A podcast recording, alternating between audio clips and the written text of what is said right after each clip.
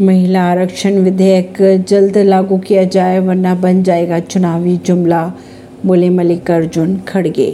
महिला आरक्षण विधेयक पर राज्यसभा में भी मोहर लग चुकी है। कांग्रेस अध्यक्ष की अगर बात की जाए तो मल्लिकार्जुन खड़गे ने राज्यसभा में इस बिल पर चर्चा में हिस्सा लिया।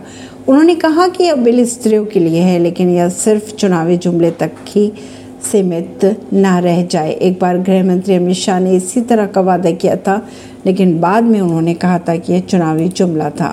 प्रवीण अर्शी, नई दिल्ली से।